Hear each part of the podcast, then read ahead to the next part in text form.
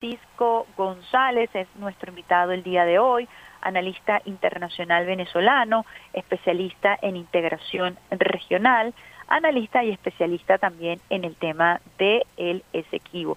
Bienvenido, profesor, a Vía Alterna, le habla Isbemar Jiménez. Hola, buen día, gracias Isbemar y gracias por la invitación también y a toda la audiencia de RNB. Desde aquí estamos en San Cristóbal, Táchira. Ah, bueno, saludos a la gente de Táchira, RNB Táchira, a todos los tachirenses que hasta ahora también están en sintonía de Radio Nacional de Venezuela y Radio Miraflores. Bueno, es un tema que vamos a estar conversando profundamente durante los próximos días y creo que debe ser siempre así. Eh, el tema de nuestra Guayana Esequiba y yo quisiera desde el punto de vista pedagógico una vez más insistir en lo que sería nuestra cadena titulativa, cómo históricamente, jurídicamente nos acompaña la razón. ¿Desde cuándo nos acompaña la razón para hablar de la Guyana Esequiba como parte del territorio venezolano? Bueno, ¿sabes qué, eh, Ibemar? Hemos estado haciendo eh, distintos foros, debates, charlas, conferencias en en algunos estados del occidente del país. Pues nosotros vinimos con, con esa intención, fuimos invitados en principio por la, municipalidad de Tobar, este, en Mérida, y después de ahí fuimos a la gobernación. Hicimos debates con las organizaciones sociales, ¿no? En Mérida, y ahora estamos aquí en Táchira, San Cristóbal, este miércoles que viene, a las 10 de la mañana, en lo que es el IPASME, con la directora Joyce Vargas, tenemos un encuentro sobre el Esequibo, las razones históricas eh, jurídicas y políticas del por qué el Esequibo es nuestro, ¿no? Entonces esto ha sido un debate que ha venido increciendo y no comenzamos ahorita además. Yo soy parte de una comisión Esequibo en la Universidad Bolivariana con los profesores del Centro de Estudios Indígenas, el profesor Pollo y otros que están allí y ya veníamos debatiendo esto, ¿no? En distintos espacios. Entonces, ¿qué pasa? Que nos atajó pues esta, esta situación cuando estábamos en, en, en Mérida ya del referéndum con fecha, ¿no? Con fecha como tal y después aparecen las preguntas. Y mire, una cosa que nosotros veníamos también vislumbrando, en principio el posible referéndum, pero también las preguntas, sobre todo la pregunta número tres, y ya que ustedes ponían allí en RNB el tema de Almagro, las declaraciones de Almagro recientes sobre eso, hay que ver cómo está esta pregunta número tres, que es la que es sumamente atacada, en este caso por Luis Almagro en sus declaraciones recientes, y coincide plenamente esta declaración de Almagro con lo que constantemente hace el presidente de Guyana, el señor Mohamed Irfan Ali, que es eh, insistir en que Venezuela debe eh, respetar, ¿no? Dicen así, lo que va a ser la decisión de la Corte. Y uno se pregunta, ¿no? Y lo digo porque también pasaba en los debates que hacíamos, ¿no? Con las organizaciones y con los movimientos sociales y académicos y jurídicos de estos estados. De el hecho, o es que el señor Irfan Ali, en este caso Almagro, en la declaración de, esto, de, de la última que dio, conocen el futuro, ¿sí? o, tienen una información que los demás no tenemos, ¿no? Parece que supieran una resolución en contra de Venezuela por parte de la Corte. Y eso tiene que ver justamente con eso que él decía y usted comentaba hace rato, que era la, jurisdicción privativa de la Corte. ¿Esto qué quiere decir? Que es exclusiva de la Corte. Eso es falso. Eso es falso porque nosotros, en el caso de Venezuela, nosotros no solicitamos la jurisdicción de la Corte y de Mar. En este caso, lo que, lo que ocurrió fue que fue una solicitud por parte unilateral de la anuencia de Venezuela. Sí. Así es. Vamos a recordar a los usuarios y las usuarias la tercera pregunta a la que se refiere el profesor Francisco González. ¿Está usted de acuerdo con la posición histórica de Venezuela de no reconocer la jurisdicción de la Corte Internacional de Justicia para resolver la controversia territorial sobre la Guayana Esequiba? Es la tercera pregunta a la que usted se hacía referencia y es una de las preguntas que además solicitó el presidente de Guyana que fueran anuladas en esta corte. Otra insólita e inédita postura del presidente de Guyana. ¿Cuál es la lectura eh, más allá de eh, esta pregunta con respecto a eh, la Corte Internacional de Justicia? Históricamente nosotros estamos hablando del Acuerdo de Ginebra y es el acuerdo que Venezuela presenta como opción diplomática, de diplomacia de paz. Claro. ¿Qué es lo que está pidiendo Guyana? Dos cosas en esencia, ¿no? A la, a la Corte Internacional. Uno, que eh, la controversia se dirima es por el laudo arbitral de París, que es el de 1899. Ya todos conocemos pues que en aquel, aquel arbitrio que fue eh, donde Venezuela ni siquiera tuvo una representación nacional, sino que fue con eh, una representación de dos estadounidenses, de dos ingleses y de un árbitro ruso. Nosotros en aquel momento jurídicamente pues la, la sentencia falló a favor de, de, Inglaterra, ¿no? En aquel momento, en el cual nosotros, bueno, es que comienza esta controversia, ¿no? Y si bien al principio, desde que nacemos como República Independiente, el 5 de julio de 1811, todos esos territorios que pertenecían a la Capitanía General de Venezuela eran parte, van a ser parte del territorio venezolano. Ese es el principio del utis possidetis juris, mal. ¿Qué quiere decir esto? Lo que poseías, poseerás. Y esto es lo que hemos estado nosotros discutiendo en todos estos espacios. Pues a través de este principio utis possidetis juris nosotros hacemos una estrategia pedagógica, sí, de demostrar cómo la historia constitucional venezolana va o en dicha historia va evolucionando este principio utis possidetis juris en las distintas constituciones. Ocurre en la del 5 de julio de 1811, ocurre en la 19, la de 1819 en Angostura, la del 21 en Cúcuta, donde se suma ahora sí lo que es la Capitanía General de Venezuela y lo que era la, la Nueva Granada, lo que era el Virreinato de Nueva Granada. Ese es Colombia, porque ese es el nombre original, Colombia, la Colombia unificada de la patria grande que genera Bolívar, ¿no?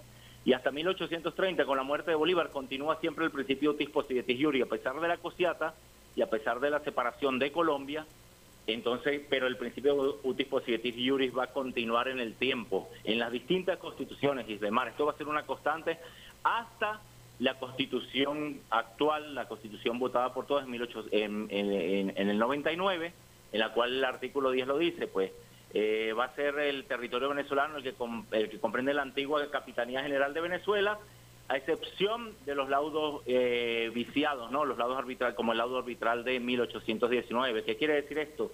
Que con eh, la discusión, lo que fue en 1966, el Acuerdo de Ginebra y el derecho en esto, el derecho internacional, es progresivo, entonces todo lo que venía asumiéndose como territorios a partir del acuerdo del laudo arbitral de París de 1899, eso quedó solapado por esta discusión.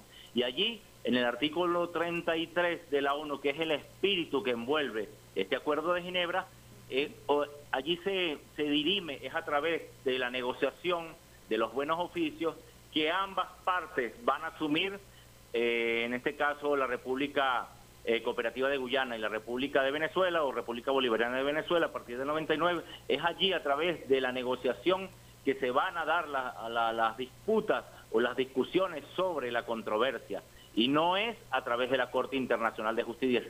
Si bien lo estipula el articulado de la Carta de la ONU, pero es eh, una cuestión excepcional, pues es la última parte de la del artículo y Venezuela jamás se suscribió a esa lógica.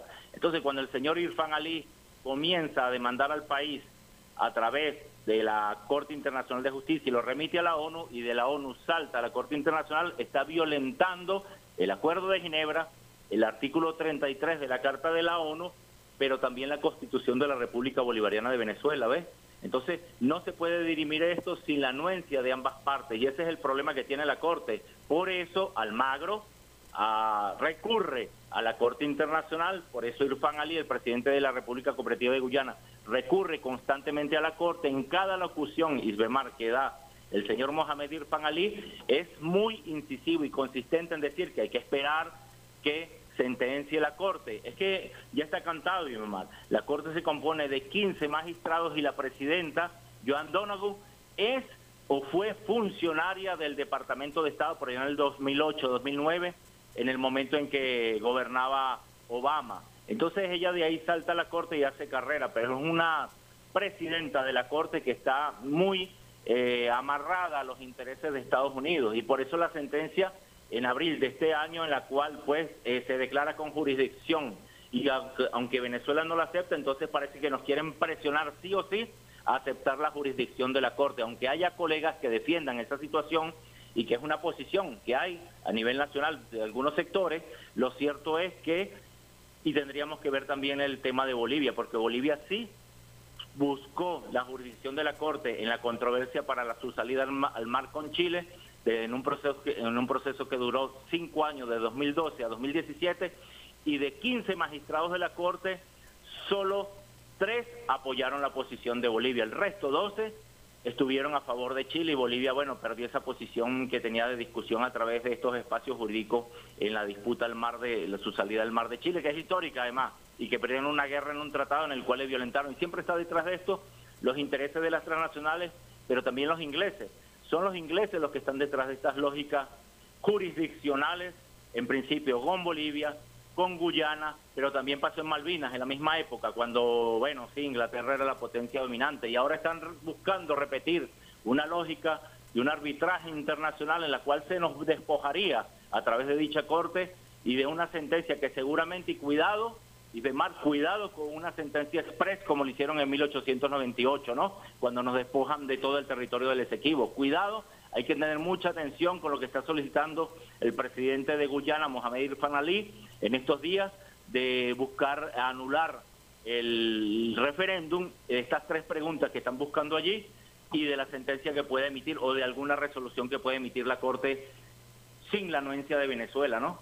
Sí. Aquí estamos hablando no solamente de la controversia territorial que Venezuela ha buscado dirimir a través del Acuerdo de Ginebra. El presidente de Guyana ha ido más allá. Usted lo decía, pareciera que tuviera una bola de cristal y pudiera predecir eh, una, una decisión favorable a las peticiones de este gobierno títere de las transnacionales del petróleo. Sin embargo, y digo que va más allá y el presidente Nicolás Maduro Moros lo ha alertado, eh, las recientes acciones de permitir explotación, ya incluso en aguas que son nuestras, que están delimitadas como nuestras. Estamos hablando de la fachada atlántica, del delta del Orinoco, o sea, va muchísimo más allá incluso de la controversia territorial para violentar la soberanía de nuestro territorio. Esto es aún muchísimo más grave. Claro, es que es que esa es la parte de la sentencia que no nos van a decir, Isbemar no nos van a decir porque es lo que está tras bastidores. Es decir, nos hablan de una sentencia, de una posible sentencia, ¿no? Eh, dentro de tres o cuatro años en el futuro, o quizás sacan una express en estos días, no sabemos, en la cual ya legitimarían jurídicamente una declaración en la cual, por un lado, son las dos cosas que está pidiendo Guyana. Una, que se dirima la controversia a través del laudo arbitral de París de 1899, donde no tuvimos representación y donde se nos despojó de ese territorio de 159 mil kilómetros. Y dos, que se desaloje la eh, base militar que tenemos en la isla Nacoco, conquistada por nuestra Fuerza Armada Bolivariana hace unos años pues atrás. Y ahora en este momento, pues por eso es la respuesta de Venezuela.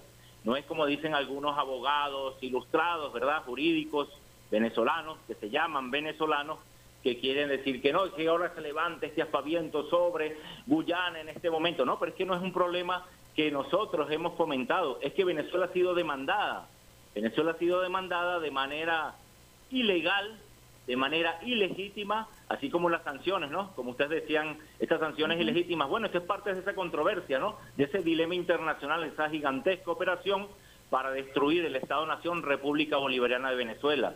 Recordemos en el año 2018, eso es difícil en 2018, 2019, cuando Mike Pompeo, sí, el secretario de Estado de Estados Unidos de aquella época de la CIA, venía y hacía un viaje, hacía un tridente. Primero viajaba a Guyana, luego viajaba aquí a Brasil y luego viajaba y terminaba su gira por Cúcuta, ¿no? Bueno, en este caso la, la correlación de fuerzas en el continente ha cambiado. Ahora gana Lula, tenemos a Lula allí, lo cual es una contundencia de integracionista en la región, pero también está Petro y está sumado también para esta causa, entonces la tiene más difícil. Por eso se están afianzando y demás en este momento en el tema de del Esequibo, ¿no? Es allí la donde importancia, está profesor, la importancia, la importancia de la participación, la importancia de este instrumento que nos da la democracia participativa y protagónica, la Constitución de la República Bolivariana de Venezuela, de realizar un referéndum consultivo en una materia de interés nacional, como lo es precisamente la integridad de nuestro territorio. Eh, es una es una herramienta, es un instrumento que nos permite a nosotros eh, ratificar nuestro modelo de democracia, pero además definir temas tan importantes como en este caso el tema de la Guayana Esequiba. ¿Cuál es el temor?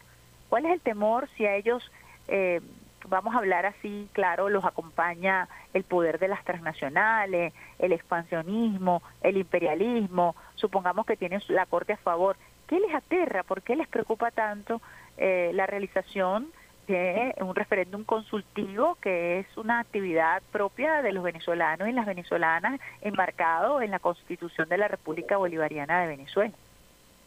Claro, porque eso hace que pierda eh, fuerza la narrativa y la influencia regional de Estados Unidos, ¿no?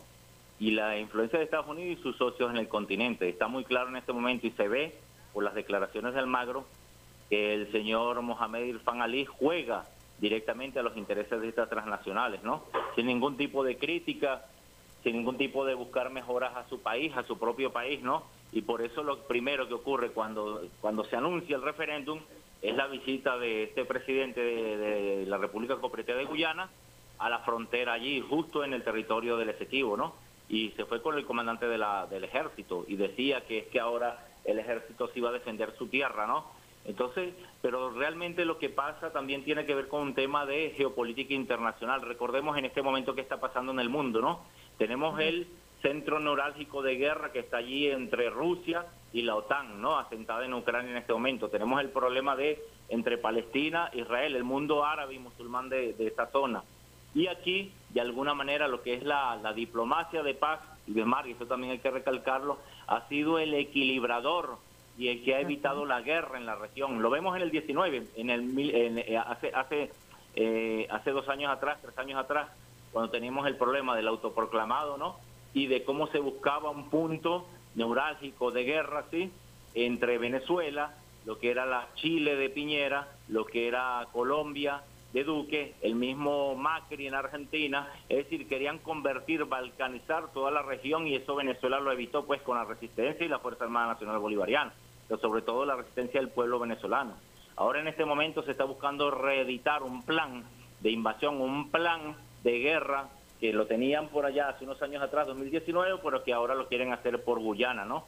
Entonces, en ese sentido, yo creo que el tema de la lo que es la diplomacia de paz en este momento es muy importante no caer en la tentativa de Guyana de querer prender un punto de guerra en la zona para mm. poder desestabilizar la región, ¿sí?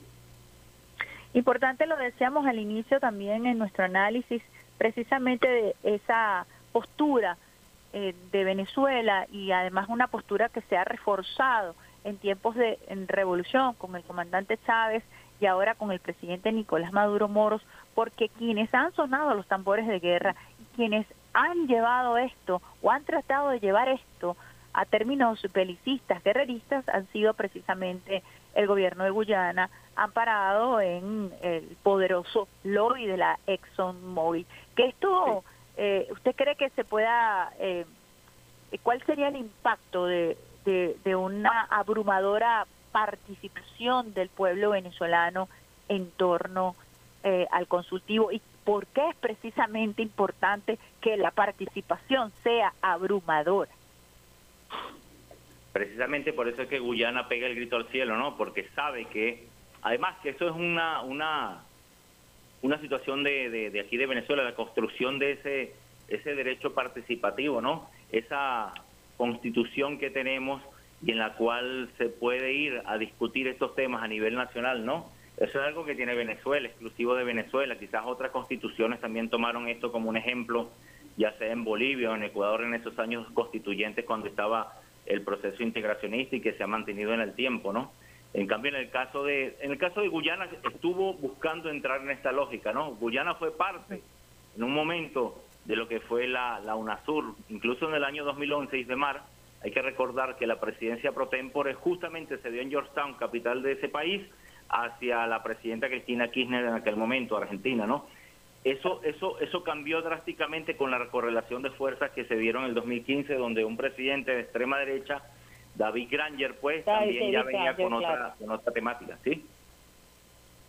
Sí, bueno, yo quisiera que usted como especialista en la materia, a propósito de este referéndum consultivo, rápidamente quisiera repasar con usted las cinco preguntas, siempre es muy importante el tema pedagógico. La primera pregunta, ¿está usted de acuerdo en rechazar por todos los medios conforme a derecho la línea impuesta fraudulentamente por el laudo arbitral de París de 1899 que pretende despojarnos de nuestra Guayana Esequiba? La pregunta número dos, ¿apoya usted el Acuerdo de Ginebra de 1966 como el único instrumento jurídico válido para alcanzar una solución práctica y satisfactoria para Venezuela y Guyana en torno a la controversia sobre el territorio de la Guayana Esequiba? Tercera pregunta, ¿está usted de acuerdo con la posición histórica de Venezuela de no reconocer la jurisdicción de la Corte Internacional de Justicia para resolver la controversia territorial sobre la Guayana Esequiba? Cuarta pregunta, ¿está usted de acuerdo en oponerse por todos los medios conforme a derecho a la pretensión de Guyana de disponer unilateralmente de un mar pendiente por delimitar de manera ilegal y en violación al derecho internacional? Y la quinta pregunta, que también ha sido muy atacada, ¿está usted de acuerdo con la creación del Estado de Guayana Esequiba y que se desarrolle un plan acelerado para la atención integral de la población actual y futura de ese territorio que incluya, entre otros, el otorgamiento de la ciudadanía y la cédula de identidad venezolana conforme al Acuerdo de Ginebra y el derecho internacional, incorporando como consecuencia dicho Estado en el mapa del territorio venezolano. Esas son las cinco preguntas. Yo quisiera que hiciéramos énfasis en la quinta pregunta, porque tiene un poco que ver, profesor, con esa política que el comandante Chávez generó eh, con Guyana en torno a la relación eh, geoestratégica de América Latina en torno a la Unión, el proyecto bolivariano, la UNASUR, y cómo efectivamente se, se comenzaron a dar los primeros pasos, incluso de sedulación, de apoyo eh, desde el punto de vista educativo, desde el punto de vista de salud, porque hay que entender también cómo funciona un poco esa, esa, esa frontera, ¿no? Y el comandante Chávez tuvo esa visión de ir trabajando poco a poco desde la diplomacia de paz con la población que hace vida en ese sector, allí donde está el río Esequibo. Sí, de también mejorar la vida de los esequibanos, pues la gente que vive allí, ¿no? Y que se puede sentir, recordemos que, que pasa algo particular en las fronteras, ¿no? Dice Mar, que es que la gente de la frontera tiene una lógica binacional no es, como las personas que somos de, la, de las capitales, que bueno, lo vemos a lo lejos, como las líneas divisorias, ¿no? Y otra cosa que hay allí, que lo hemos visto en, la, en las distintas debates que hemos hecho, el tema indígena, ¿no? Los indígenas que están allí, que tienen otra lógica organizativa, eso también corresponde a, lo que es los derechos ancestrales, los derechos originarios, ¿no? Que se contemplan en la Constitución del 99 de la República Bolivariana de Venezuela. En cambio, lo que pasa es que en este momento en particular en Guyana, y lo decíamos pues aquí hace rato, pues a partir del 2015, pues asume esto como un punto importante en sentido de la explotación del el petróleo. Eso es lo que está viendo Guyana y del gas que está allí, pero no de todas estas cuestiones que se vienen discutiendo de este lado, ¿no? Y la otra cuestión tiene que ver por qué la virulencia de Guyana en este momento. Esa pregunta 5 tiene una razón lógica, dice Mari, ¿cuál es? Esa pregunta lo que hace evidente algo que es histórico, el principio del utis possidetis iuris, lo que poseías, poseerás, y que nosotros nacimos como república independiente en nuestra acta de independencia, nuestra cédula, sí, nuestra partida de nacimiento con el mapa, con la pata trasera del rinoceronte, pues, que es la, la figura que parece el mapa venezolano, ¿no? Entonces, esa esa pata trasera del rinoceronte es la que se nos busca cortar, entonces se busca invisibilizar y por eso es tan virulente la respuesta con respecto a la pregunta 5, porque precisamente hace evidente algo que históricamente hemos tenido y por primera vez, y es verdad, aunque la polémica se cause que por primera vez y en este momento el gobierno bolivariano está llevando a cabo este referéndum para que la gente, todo, no solamente Venezuela, sino el continente y el mundo sepa que ese principio da pie a esta situación en la cual ese Esequibo nace con Venezuela como una provincia más de Venezuela desde, desde julio de 1811. Es decir, esto no es nuevo y por eso nosotros hacemos énfasis en la evolución de las constituciones venezolanas que recogen Por eso es que hay que eliminar de los mapas estas rayas. No es una zona de reclamación. Y eso lo vemos en los debates que hemos tenido, Isbemar, con distintas organizaciones. O sea, e, es, un territorio que es venezolano y a veces eh, eh, nosotros no tenemos... Cuando le hacía la pregunta, me imaginaba ciertamente, eh, desde el punto de vista gráfico, para quienes también nos están escuchando y quizás para los más jóvenes, eh, una generación que creció, mi generación creció, viendo el sector de la Guayana Esequiba con unas rayas que decían territorio en reclamación. Los más atrevidos, los más apátridas, hoy se atreven a eliminar la Guayana Esequiba y a desconocer la octava estrella, ¿no? Desconociendo la gesta libertaria, desconociendo la integridad de nuestro territorio, como usted bien lo dice, desde que nacimos como país, como república en el año 1811, heredando el territorio que eh, se había conformado en torno a la Capitanía General.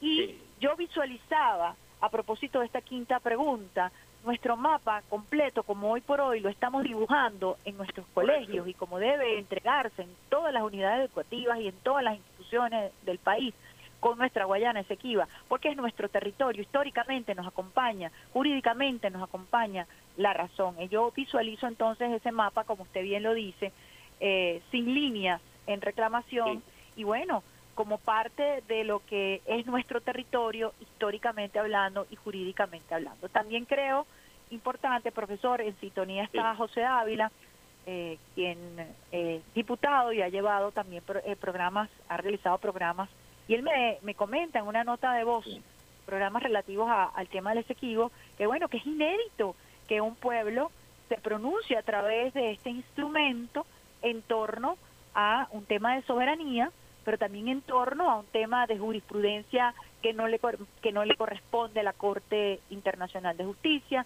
Nos estamos enfrentando a esa arquitectura de poder imperial, nos estamos enfrentando también abiertamente a las grandes corporaciones petroleras, es decir, un pueblo monolíticamente unido en la defensa de su territorio y además unido frente a todo lo que ha significado la opresión y la expansión imperial, que ha sido la causa fundamental de nuestro proceso de independencia desde la época de Bolívar. Es inédito que un pueblo se pronuncie eh, de esta manera, porque además es inédita la constitución de la República Bolivariana de Venezuela.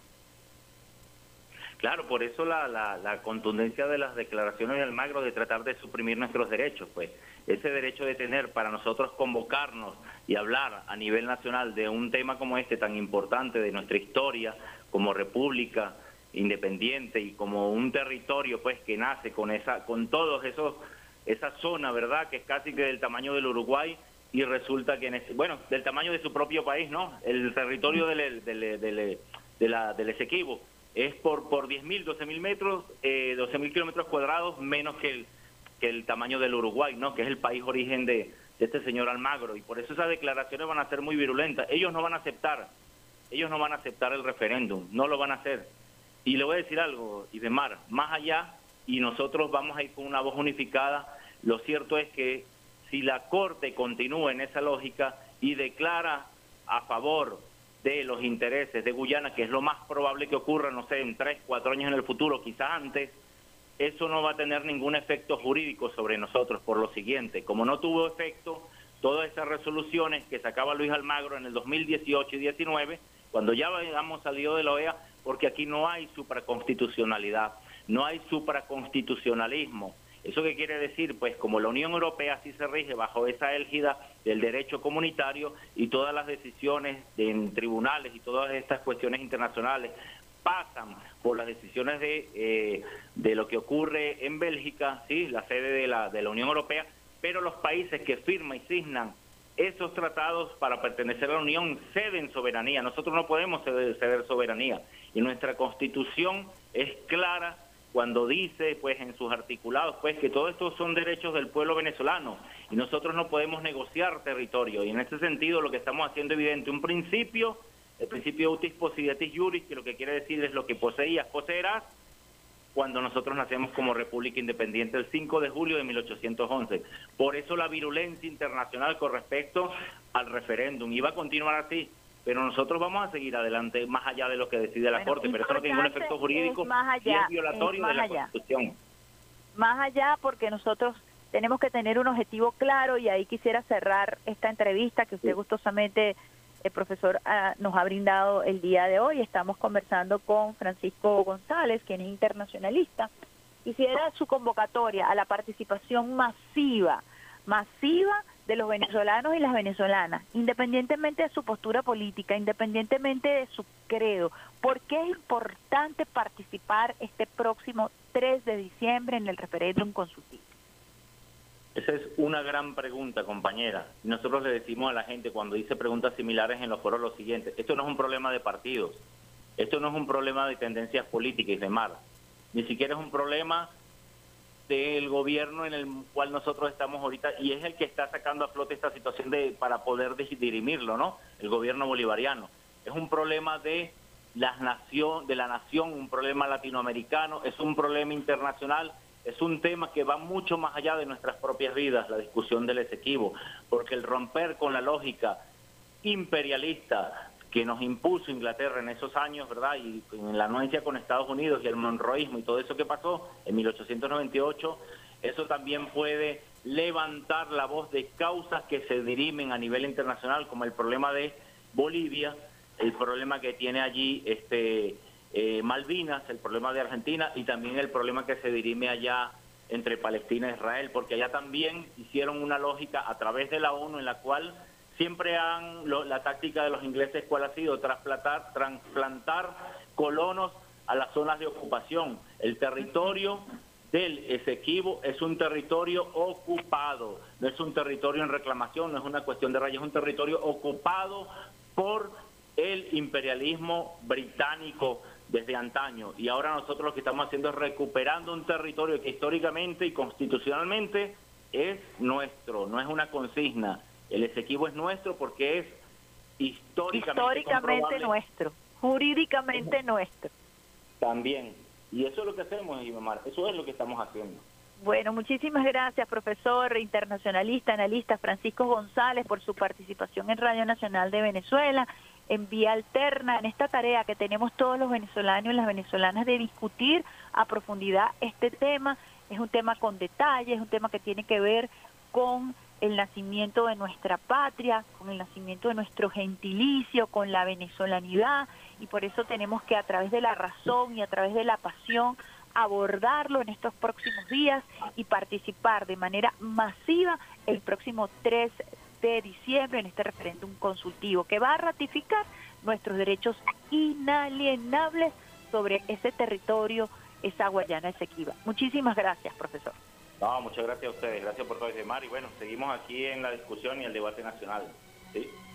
Un debate interesante, usuarios y usuarios del Sistema Radio Nacional de Venezuela. Nosotros tenemos la visión, es un apostolado, es un apostolado eh, el que la tarea que se nos viene y es un apostolado que tenemos que asumir, como lo decíamos, con muchísima venezolanidad, con muchísima pasión, desde la razón, con los documentos históricos, con la cadena titulativa, con el argumento jurídico que está de nuestro lado. No existe una sola prueba que indique jurídicamente, históricamente, que la Guayana Esequiba no le pertenece a Venezuela. Nosotros estamos batallando y dando una batalla de luz, una batalla, una batalla luminosa, una batalla que tiene que ver con nuestra nacionalidad, que tiene que ver con nuestra octava estrella, que tiene que ver con el esfuerzo que hicieron hombres y mujeres para darnos esta patria hermosa, esta libertad, con el esfuerzo contemporáneo que hemos dado los venezolanos y las venezolanas para derrotar las sanciones, el intento de despojo, el intento de saqueo. Es la misma lucha de Bolívar, es la misma lucha de Urdaneta, es la lucha de Luisa Cáceres de Arismendi, es la lucha de Guaycaipuro, es la lucha de Simón Rodríguez, la lucha de Francisco de Miranda, es esta lucha, la de hoy, la, la, lucha de este patriota venezolano, venezolano, que está en la calle dando la batalla precisamente por el progreso, el crecimiento de nuestra nación.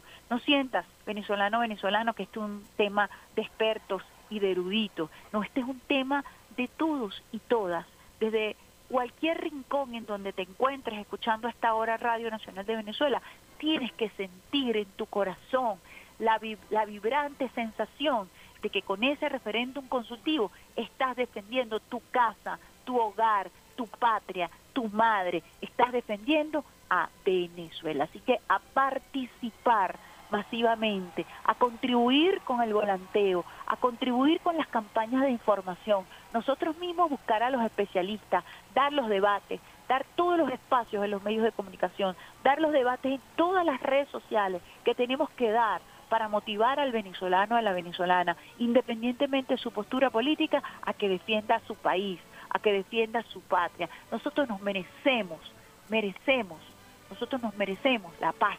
Por eso la diplomacia de paz emprendida por el Estado venezolano es fundamental y debemos ratificar este próximo 3 de diciembre nuestros derechos inalienables sobre la Guayana Ejequiba. Vamos culminando este programa con amor patrio, agradeciendo al pulpo Alexander Brazón, a Adalberto Simancas, agradeciendo a Peter Carrión, a Gracie Farías, quien también nos estuvo apoyando un poco en la producción del programa el día de hoy, a todos y todas quienes hacen posible este programa vía alterna, lunes, miércoles y viernes a partir de las 7 de la mañana.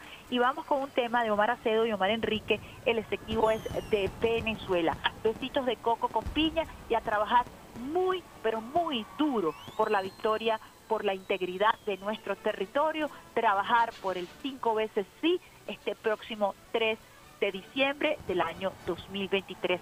Fecha histórica, fecha que marcará un hito en nuestra venezolanidad, fecha que marcará un hito siempre en la defensa de nuestra soberanía, en la independencia y que ciertamente tendrá repercusiones como jurisprudencia para el derecho internacional.